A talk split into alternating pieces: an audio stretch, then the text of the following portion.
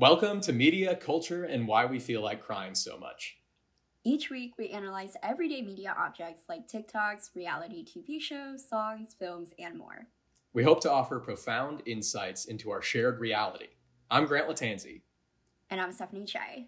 Today, we are talking about weddings and Guy Debord's idea of the spectacle and other ways that concept shows up in our everyday lives.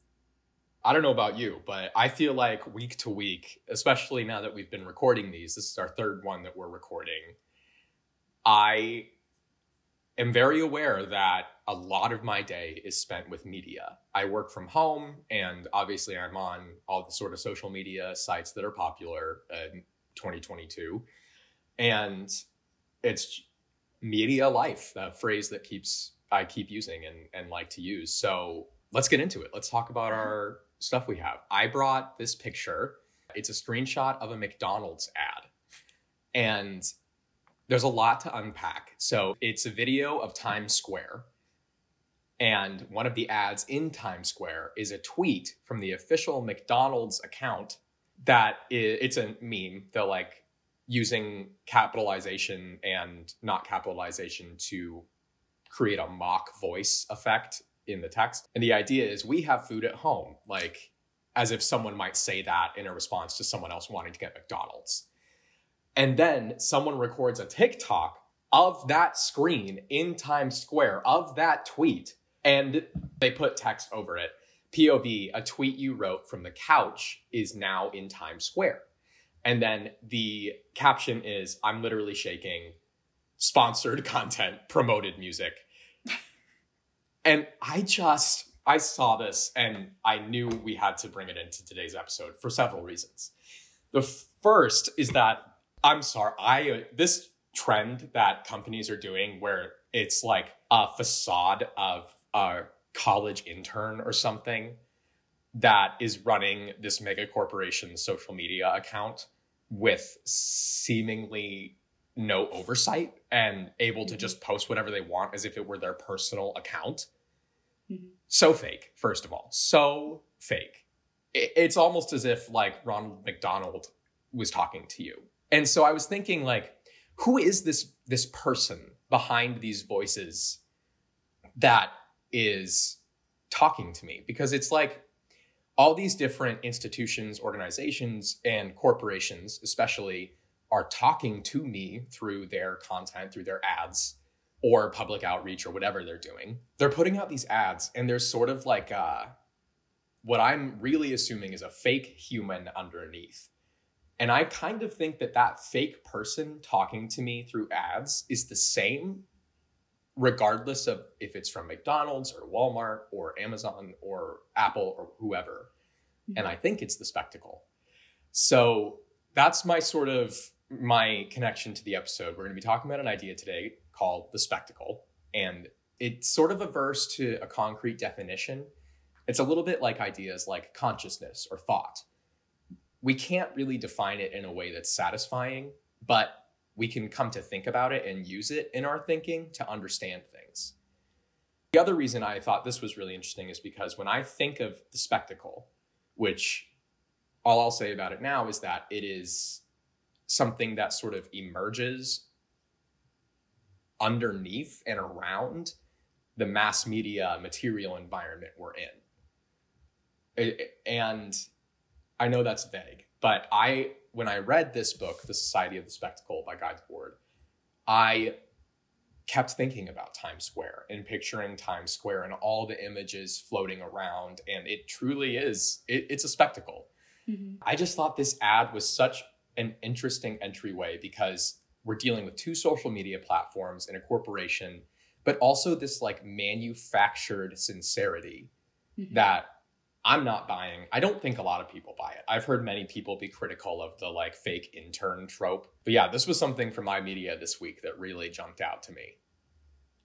I find it comical of how corporations are using social media right now and how I've seen a couple businesses and companies make fun of itself by like having the marketing team be like, "Oh, why are we so behind on the trends?"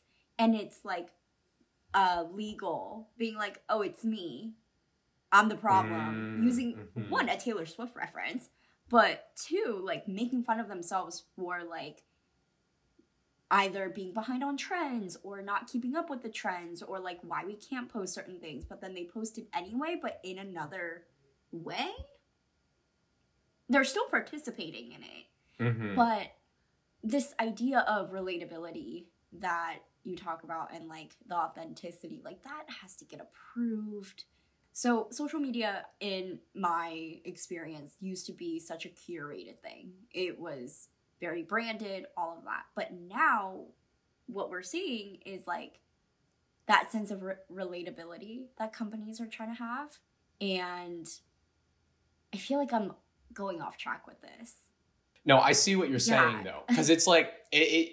I think at a, at a point in time, it was a lot of people on social media doing their thing on Mhm. Twitter, Facebook, when those were kind of like the really big ones, uh, maybe ten years ago, and then you know corporations, advertisers, they learn, oh, this is a huge communication area. We should be communicating in there. So they're they establish themselves as that institution but then it sort of became like oh well there's you know the accounts that are real people talking to each other and then there's the like like business accounts and those Yeah. are just ads whereas now people on sites the users maybe they're reacting to current events or maybe there's just a trend or a, a viral dance or whatever and i it's like the brands oh yeah us too like we, we want to play too and it's almost like when you're a kid and your parents think what you think is cool is also cool Mhm.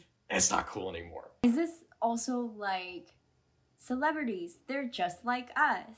Mhm. They go grocery shopping.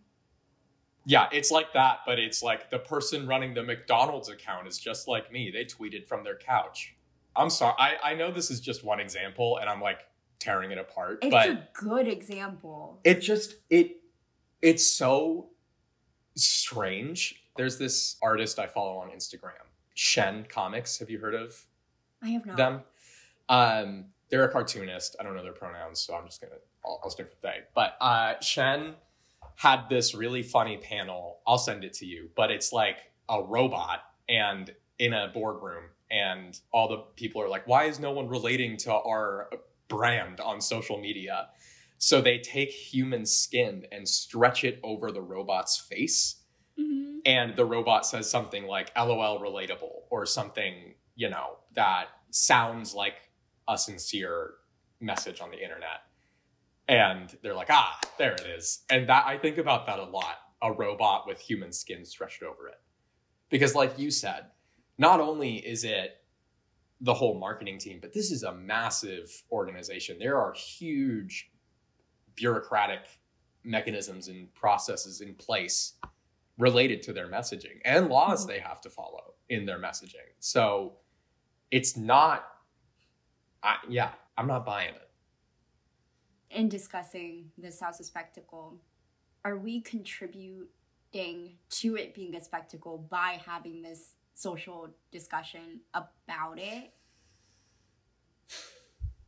I don't know. I I'm inclined to say no because Mm. this is not the response that they attempted to elicit. You know, Yeah. I don't think. I think really it's at the end of the day, it's to get you to think about McDonald's. Um, which I guess we are. We are plugging We are. McDonald's sponsor us. Yeah. uh, to talk shit about your advertising team.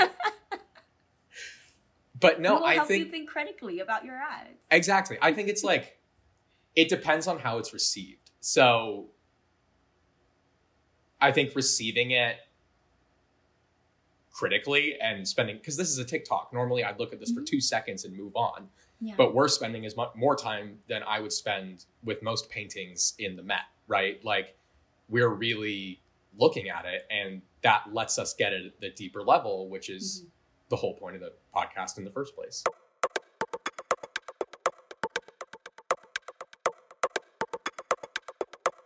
So, in talking about the spectacle, I really wanted to talk today about how weddings are one a spectacle like you go you watch but then also a spectacle in the sense of digital media and media practices that we participate in did that make sense Yeah, I think so. Okay. Are you saying that like a Like- wedding, like weddings? So again, we're working with an idea that we're not really defining. There's something called the spectacle that this guy has an idea about. And I think what you were saying is that there's spectacle within the practice of the wedding itself, Mhm. but then also the way The- that Debord talks about it. So we have an understanding of what a spectacle is outside of critical theory of like, oh yeah, that's a spectacle. Like that is yeah, it's, it's spectacular. It's um yes. it's something yeah i think the act let's let's look up like the dictionary definition Mm-hmm. of spectacle but let's look up the etymology of it yeah latin the original is latin specere for to look which spectar spectaculum public show and then spectacle yeah so it public show it's like something that you watch it's it should have some entertainment quality it's something that it like there's a reason that I think Times Square is a helpful image. Could you show the cover of your book too? It's for anyone not watching, it's a bunch of people in uh it appears to be a movie theater wearing what look like old 3D glasses and they're all facing a screen watching something. These are the sorts of images that reading and thinking about the spectacle conjures. Yes. Oh, I love when books do that. When it goes to the other side. Yeah. Yeah. Okay. Yeah, so we have a general understanding of what a spectacle is. And then Guy Debord presents another way of thinking about a spectacle. And I wrote a seminar paper about the spectacle in the class that Grant and I were in. And I started off my paper by saying that there is no one definition. He presents it as a bunch of it is and it is not. And so I have a couple that we'll go through as we talk about weddings. But generally speaking, I want to first approach the idea of a wedding as a ritual to set that foundation and see what differs between the physical practice of a wedding in modern day and what we do now for social media and for a bunch of people online. Okay, wedding is ritual. Let's get into it. Yes.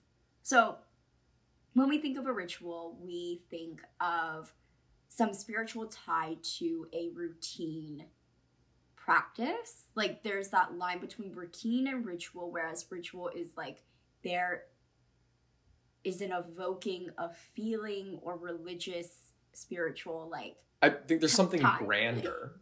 yeah. It, it's a process. I Mhm. think is uh, the dictionary definition. And so we think of what is something that's normal within a wedding? Like the ceremony. Yeah, Like procession. are the the uh, the- the procession. Yes, we have the procession, then we have the um like order of how people walk down the aisle.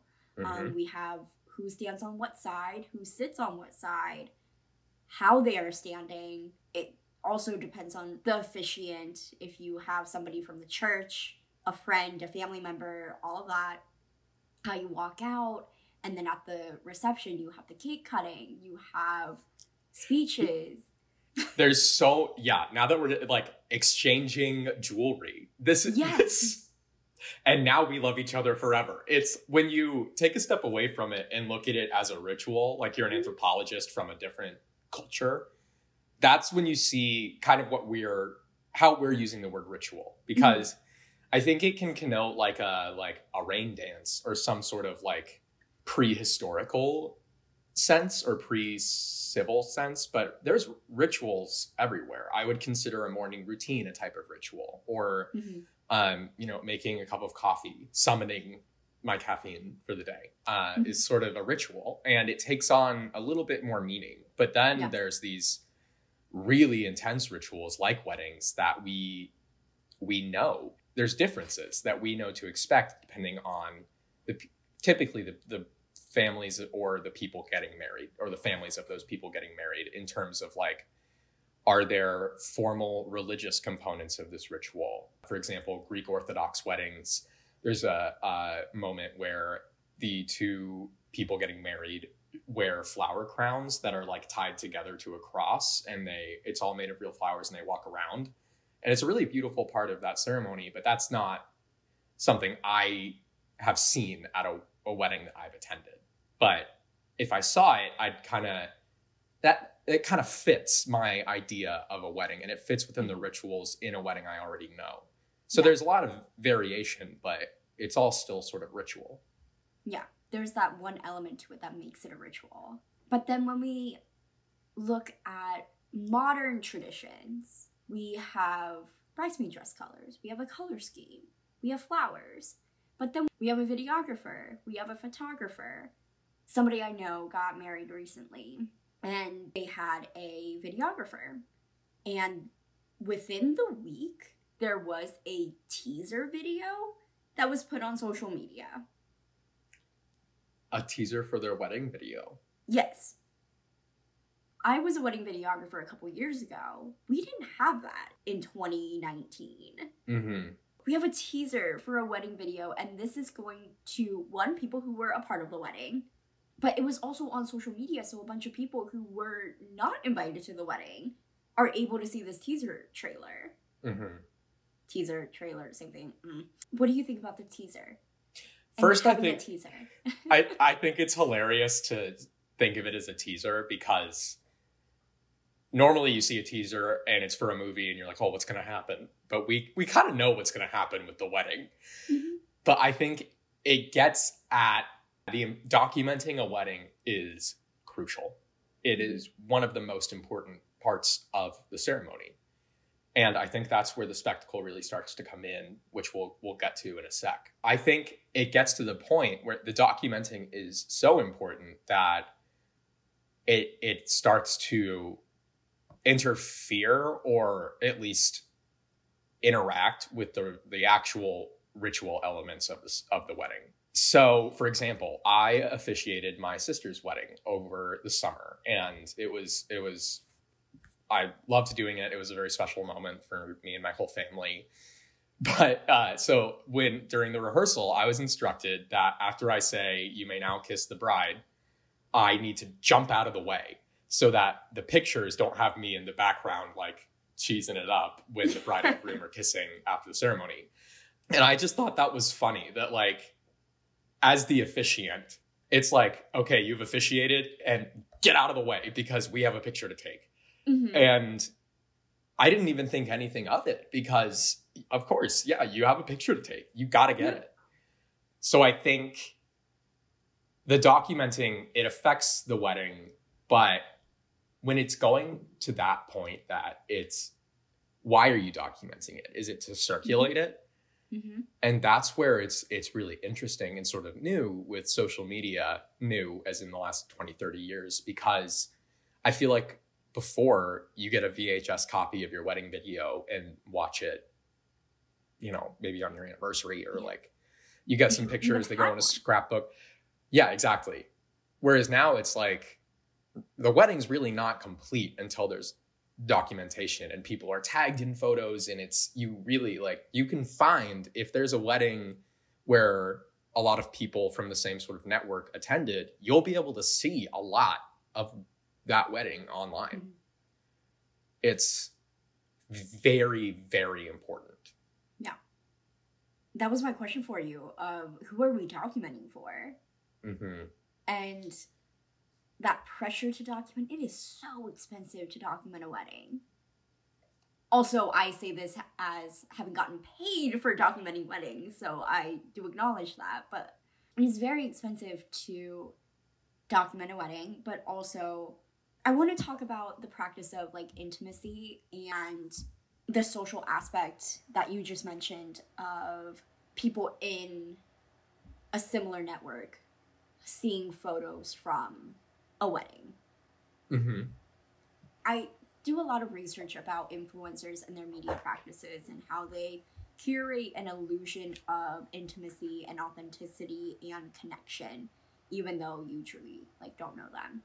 Um, I know a lot of people being in my twenties who are getting married right now, and Oh yeah, yeah. yeah, like a lot of people. Mhm. Um, and I spent a lot of time being like, oh my god, they got married at a lake. Oh my god, look at that dress. Look at those colors, like with the mountains and the fog behind them. Like that is perfect. I didn't go to their wedding. I haven't talked to them in like four years, yeah, but we are still participating in that wedding. And also, before we had social media to share this entire album of like over a hundred photos, those were meant for immediate family, immediate friends, cousins. You didn't have like hundreds and thousands of people looking at your photo, discussing it, or adding it to their own like Pinterest board of like, oh, I want to do that at my wedding.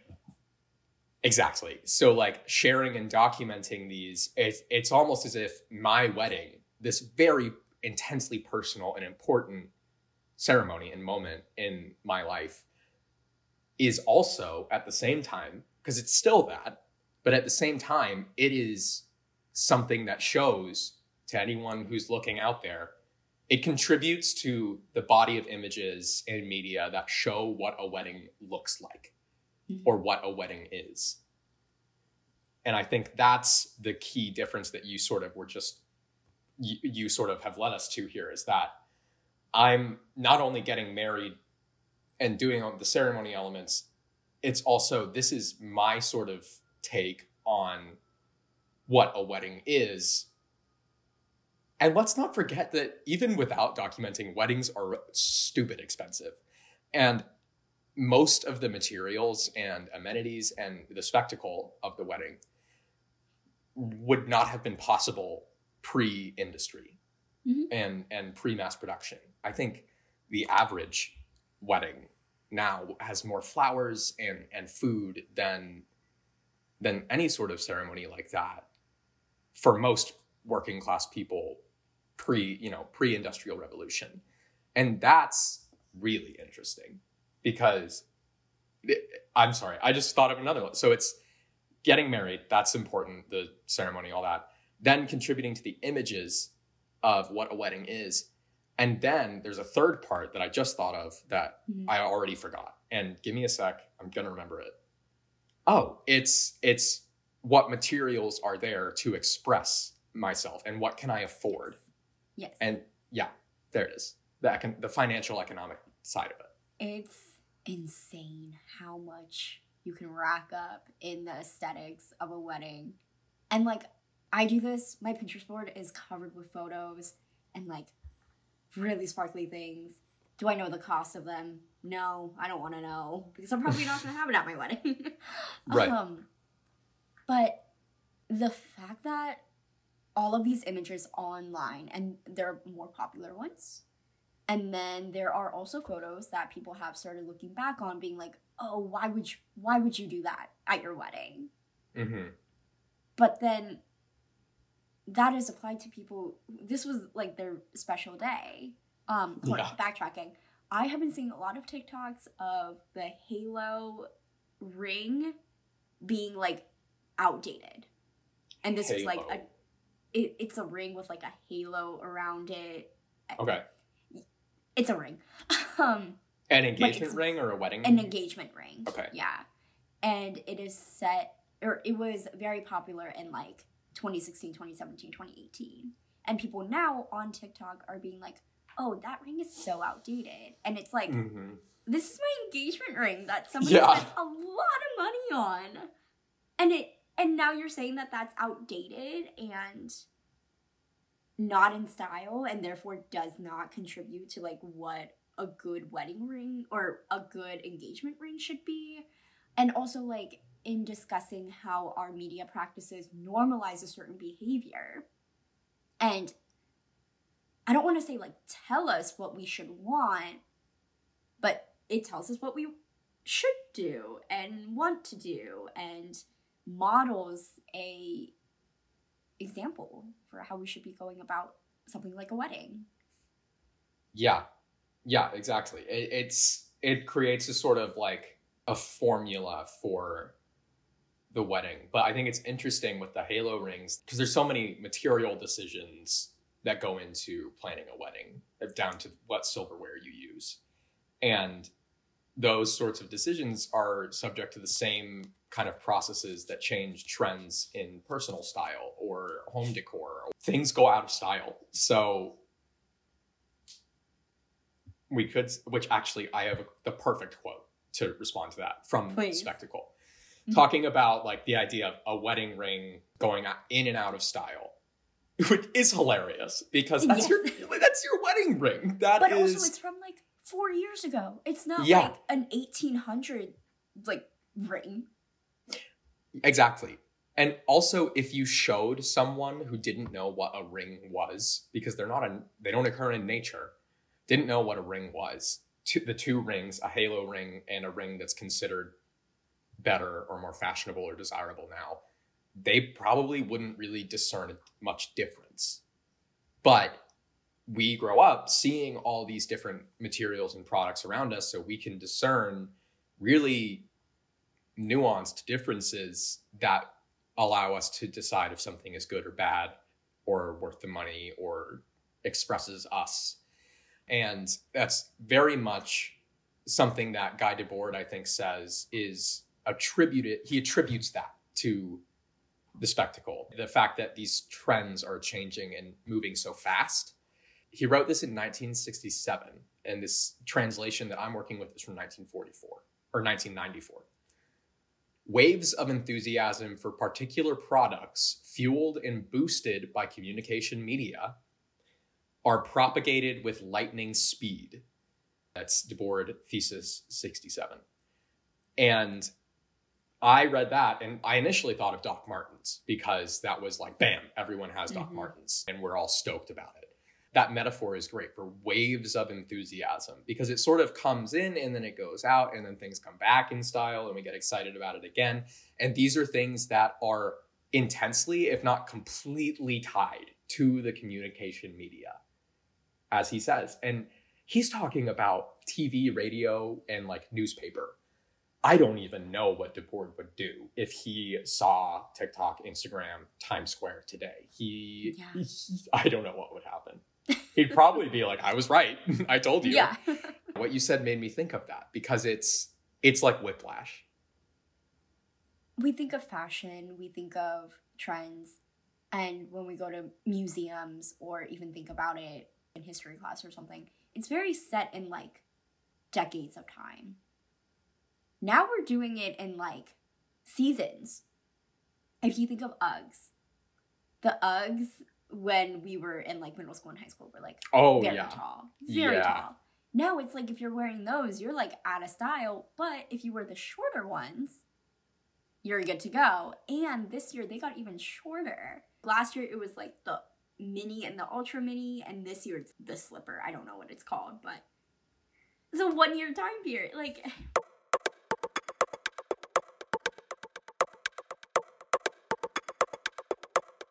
So you were a wedding videographer mm-hmm. at one point.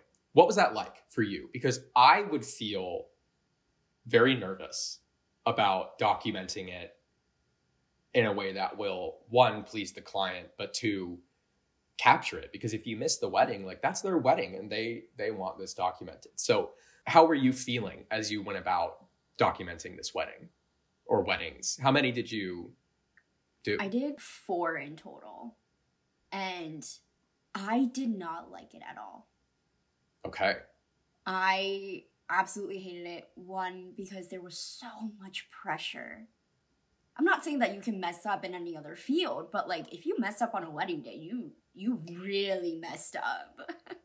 I also had minimum two cameras at a time, so I had backup. And I hated the editing process because I was trying to make a story of their day, which might not have been their interpretation of their day. There was also one wedding I filmed where it was a bad wedding.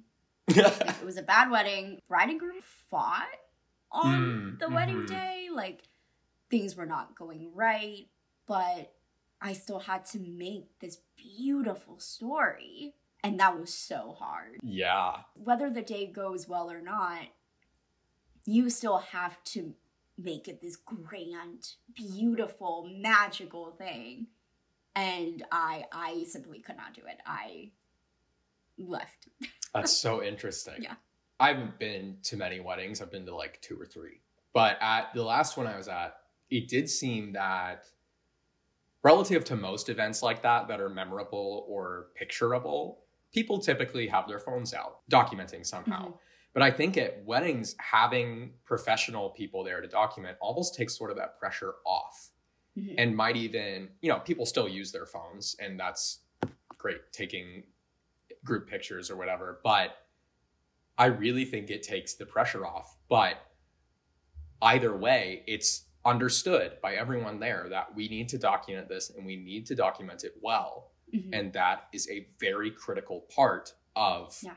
Accomplishing this wedding. It's yeah. really it's it's built into the ritual. It is. You have it scheduled into the day. So we are no longer doing the first look of bride and groom at the ceremony. We're doing it two hours before so you can spend Mhm. two hours taking photos. Yep. That's exactly. a whole new practice. When I was a videographer, I'm a nobody. I don't know them. Their parents are there, their close friends are there, and I felt like I was constantly getting in the way of these immediate family and friends to capture a Mm. video of like their first kiss as a married couple. And I was like, I know you want this documented. I know I have to be in the way, but I feel really bad that people who are here to celebrate you, like, I'm in their way. Like, Wow. That's that's really intense because it, it creates a sort of tension between the need to document because that's how this wedding exists and lasts into the future and is remembered. But you felt that it, it could have been at the expense of enjoying that present moment and Yeah. fully experiencing it. You felt like an intruder. Mhm. I I I feel that way not all the time because it is I do love having photos to look back on and share. But I do sometimes feel like, man, like I have to stop what I'm doing and and take a picture and and that's I wish that it wasn't such an intense pressure. yeah. But I think it's pretty across the board. I wrote a paper one time. It was a participant observation. I do qualitative research, so ethnography, interviews, focus groups. That's that's what I'm building a career in right now. I did an observation at the World War II Memorial when I was still living in DC, and specifically focusing on how people documented their experience there because it's on the Mhm. National Mall. You can sort of infer that most people there are probably there for the first time and there's this thing called the tourist gaze where you go somewhere new and there's things that capture your attention you want to take pictures of. I we all do it. I do it every time i go somewhere new i'm like Mhm. wow my, i gotta get the tourist gaze pictures out. I gotta take the pictures and so i watched people taking pictures at the world war ii memorial. And so world war ii not a great moment. And then you Not have people like there's you know like the memorial behind them and they're like hey uh, uh, or playing music and um like go johnny go pose over there like in front of that like plaque about the women who saved lives uh, in manufacturing. At first i was like oh is how what is this? Is this disrespectful? We're in a memorial for a very serious thing that we need to remember accurately and prevent from happening ever again. And then I thought, this actually is is these people demonstrating how important this place is to them.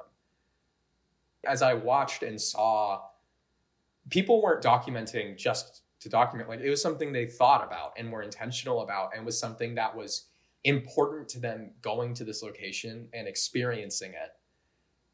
And maybe there's some ways documenting can detract from that present experience, but I think there's also some ways that it, it can be a way to demonstrate the value of something. I don't know. That's you you really hit it on the head though, like that tension between the present Yeah. and getting the getting the the copy of it in media.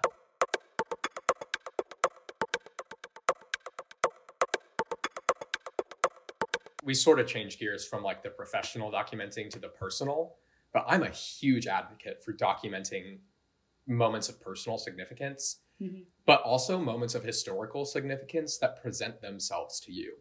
I'm an I'm an amateur street photographer. I've presented one time. Were you at Media Fest when I talked at that? no, I wasn't. Oh, that's okay. I'll show. Um, maybe we can talk about street photography sometime on this because it's a really wonderful idea, and so you know, millions and millions of people are walking around with great cameras all the time. Mhm. So I, I like like I did a, an exhibition of of the signs and symbols of the COVID nineteen pandemic. Basically, when the pandemic started, I started seeing signs. Like I was in New York when it started, and there was like 32 bar counts to sing while you wash your hands and things like that. Like very New York musical theater scene. So I just started taking pictures of things like that. Or if I saw like when I, I was in Texas for part of the pandemic, and there's this giant lizard that they decorate outside the zoo and they put a mask on it. And so these are all all very fleeting historical images that I was trying to document and was able to document through my phone. And so I bring that up because I don't want to make it sound like taking pictures is all bad. Like there's Mhm. re- I really think there's another side to it that is democratizing and enriching and important to Mhm. interacting with the world now. What are your thoughts on that? We have this urge to document that might take us away from something Mhm. but how might we address that need that has been sort of manufactured by our media system and gotten into us or into our rituals probably Mhm. more accurately what's the like what's your take on the flip side I think the fact that it calls so deeply to us and recognizing when you're about to reach for your phone or something and being like, what is it about this moment that I want to capture? And being like, oh, this means a lot to me. And that could be the reason. Like, it means a lot to me.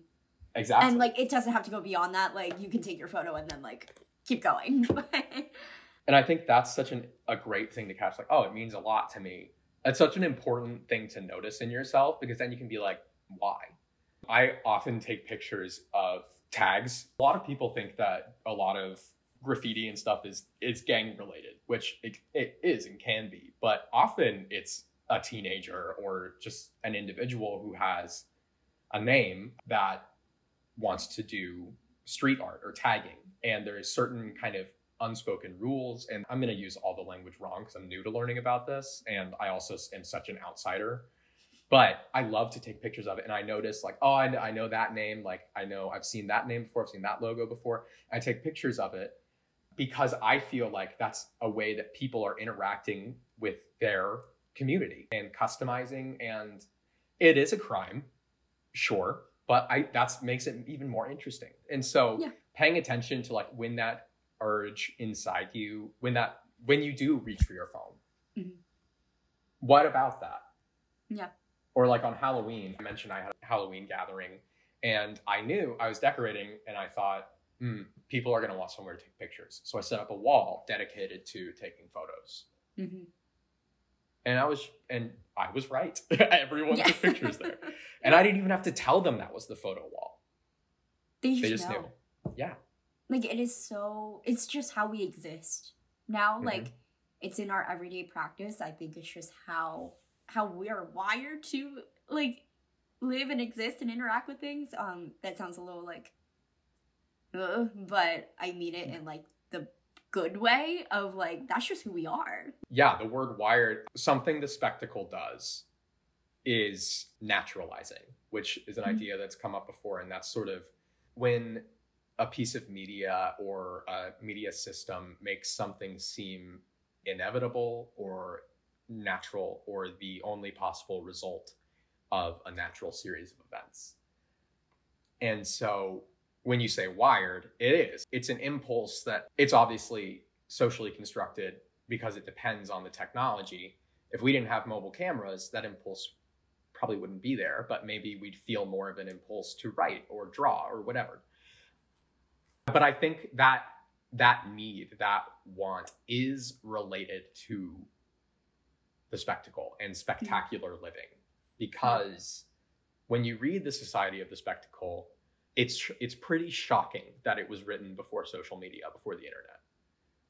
And how much of the sort of trends in human behavior as related to the mass media system are exacerbated by social media, like the like the trends we were talking about moving faster and faster. It seems it's significant. It, it, it's it's pretty shocking. So I talked about spectacle as naturalizing, and a phrase that Debord uses is it creates an unreal unity, which I'm not even exactly sure. What do you think that means?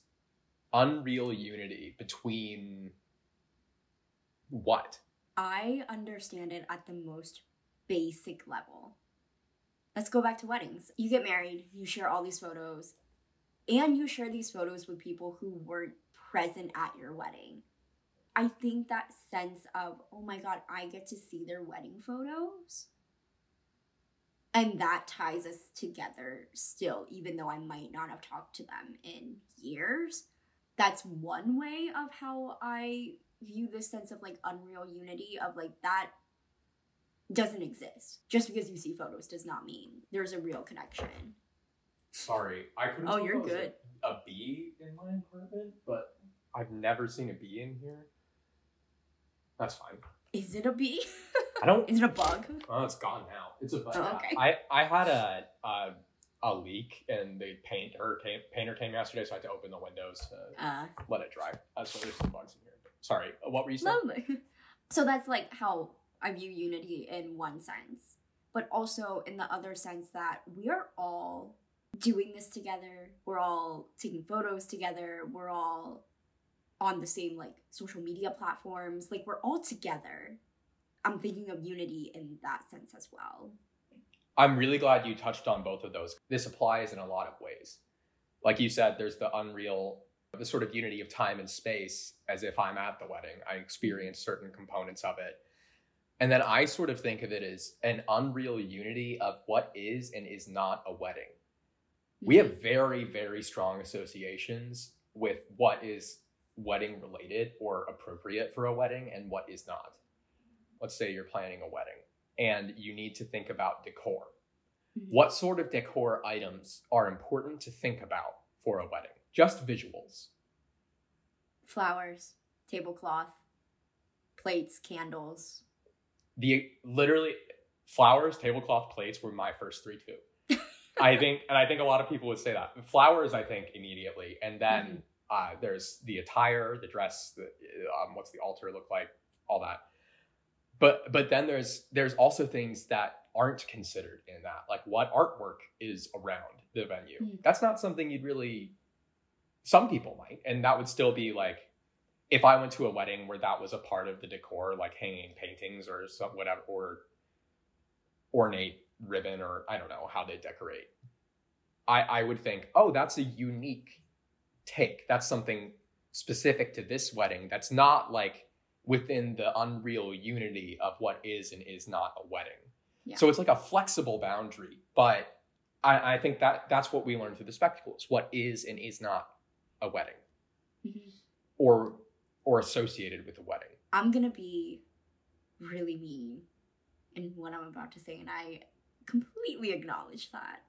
I saw photos of somebody using like the paper streamers as decor at their wedding, and I went full judgmental. I was like, why? Because we use those for Halloween parties I did, yeah. party. yeah. Like those I expect at these types of parties, but not at the wedding level. Right, but again, like you could have maybe like silk fabric drapes or whatever, and Mm-hmm. someone who's not used to being around these materials all the time would not be able to discriminate. Yeah. And that's why it but it seems so natural. And that's what we mean by naturalization. That difference between those streamers and those drapes or curtains is completely fabricated. Yeah. So it's an unreal unity, but it's also an unreal separation. And I I want to go back to my what I was saying about the this sort of flexible boundary because another thing the spectacle does is it shows us all that is human. When you're looking in media, you see what's out there or what type of people are out there that you can be. Mm-hmm. And that's why representation is so important because if you, if you're only seeing binary conceptions of gender out there, you are probably more inclined to think that you're supposed to be one of those and and something inside of you wherever that came from doesn't that that feels like it does an injustice to that And so when there are more ways to express what's out there, there are more options, more gender identities or ways of doing gender that opens up all that is human. It like adds to the buffet table of all that is human. And that's a phrase I'm taking directly from Debord is all that is human. And I'm going to say it one more time, all that is human. Time and time again I come back to that and I picture like a cube of gelatin that's sort of wiggling that I can sort of go in and carve out what is human and and hold it and show you but it's it moves because it relates to context and periods in history and in the material media environment that you live in Mm-hmm. so i guess then we can take all that is human and apply that to all that is wedding what is or is not a wedding is what is shown um, yeah. I think we can keep this in because I think it's a very interesting ritual at weddings, and we haven't talked about this. Is alcohol consumption, um, which I, I would love to talk about drugs and alcohol and how they're portrayed Mhm. uh, at some point. Have you seen Stranger Things? Only the first season. Okay, uh, so in the newest season, there's a stoner character, and it's very. I am very interested in depictions of marijuana use in pop Mm. culture. But anyways, my sister got married in the state of Colorado, where recreational cannabis has been legal since 2015. And I grew up in Colorado. It's comparable to a glass of wine. It's something people use to relax. Parents use it. It's there's weed moms, which is you know there's also a lot of people of color in prison serving hard time for possession of marijuana. So let's not forget that. But regardless, my sister and in her wedding smoked a joint and they took pictures after like instead of popping a bottle of champagne, she and her husband then smoked a stogie. That to me is an opening up of all that is wedding because you sort of take the step of like, well, we're we have this ritualistic consumption of alcohol that it's okay to con- we even consume it in airports. Mhm. And we, now we're introducing another substance that is sort of analogous, but also very, very different with a different history and different physical effects. But, and I should mention, there are pictures of this. This was part of the photo shoot, smoking, smoking the joint, and Mhm. it's like popping champagne. Yeah. And the fact that I can make that connection is what sort of allows me to include the marijuana in what is all that is wedding. Thoughts? I think what I have to say to that is I didn't even know that was a thing that you could do. Exactly, because it's not a part of all that is wedding. I'll double check, but I really don't think either of them would care that I'm mentioning their wedding. The reason I keep talking about it, one, I officiated, and so I was really involved. But two, there were a lot of things about it that weren't traditional. There were no wedding parties. Mm-hmm. Instead, they did a love committee. So, not divided by gender or anything, just the bride and groom's shared friends all participating together. Mhm. And that, again, is, oh, different. Didn't know you could do that. However, now that I think about it, it does fit, a, it kind of fits with all that is wedding. I recognize there are probably a lot of people would much rather follow more more traditional approaches to a wedding or might have a smaller notion of all that is wedding. But the main point is just that we get those notions and then they they evolve and adapt and change. And it's all tied to the media system. And I know you mentioned earlier how we receive it. There are so many things outside of even weddings that is a, a weird way of phrasing it, but I didn't know I had the permission to do it that way until I saw it. And it was like, oh, because I saw it, I am now allowed to do this as well. And before Right. that, it hadn't even crossed my mind. Or it was like a, oh, I want to do this. Don't know if I should. And then I saw something similar or of the same, and I was like, oh no, if they're doing it, I can do it. Uh, yeah, or like, oh, if they're doing that, then I can do this. Yeah, hmm of just creating new thoughts of one thing. Yeah. I saw a really interesting wedding practice I hadn't seen before. This couple hired a portrait artist to paint a picture of the wedding as it was happening. Mhm. Um, and I thought that was, I it's probably expensive. I would love to do that because then you have this painting that really can't be reproduced. And it's just interesting because we're getting all these pictures, but then there's so much value in just this one because it's created so differently. Yeah. But once you see it, oh, okay. Yeah, that makes sense. Yeah. I want that too. I Yeah, saw it and I was I- like, that's incredible. hmm That would hang forever as long as Yes. as long as you're with that person. Mhm. I would love to hear from anyone listening out there. We need a name for our fan base, by the way. Um, we'll we'll brainstorm that. So as as all you, as all you are listening and Ian, you're thinking about the spectacle. I'm curious if anyone has any any anecdotes or memories of weddings they've attended, or maybe weddings they've seen on social media that they think relate to this, or that is or isn't wedding. So we'd love to hear your thoughts on that.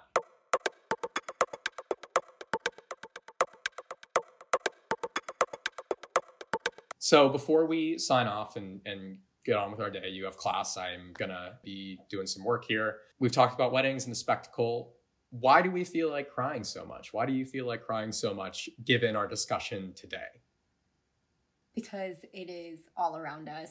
You bringing up the McDonald's ad in Times Square and seeing that on TikTok, and I didn't even have to go to Times Square to see that. I don't know, like getting into the pigeonhole of thinking about everything critically of everything that we consume and see, and like seeing something as intimate as a wedding Mm-hmm. as a critical topic is, I don't know. Mm-hmm. Yeah. I think I don't know that I feel like crying so much today. I actually feel pretty good. I think the reason for that is because there is still such intense personal significance and personalization of weddings and such that I just think weddings and love are good and that it's even though we are being critical of them and seeing dimensions of it that are are troubling or strange or confusing it's still a celebration of romantic love and a sort of community building event so i feel good today we love feeling good. yeah so i don't maybe it's it's tears of joy like you would cry at a wedding for me Oh, I love that. Can I slightly change my answer? Of course. Okay. You can Um, completely change your answer if you want. Okay. Because I thought of another reason why I want to cry. So I am not engaged at all. I don't Not even a little coming bit. up. And not like a wedding is not in my future at all right now. But in thinking about everything that we do for social media and what is a part of a wedding and sitting down and planning it and thinking about all the details that go into it, that does make me want to cry a little because there are so many parts. Yep. And people, it's kind of expected that you tend to all of them. hmm But lucky for me, I don't have to think about it soon. Yeah. Lucky for me, I identify as a man, and we typically are not trusted with a lot of the responsibility in the planning. Which we into a whole yeah. other episode yeah. about that. yeah. Um, definitely. All right. Bye. Bye. Thanks for listening. yeah. Thanks everyone for listening. Follow us on Instagram at Media Culture and Why Pod, and we'll see you next time.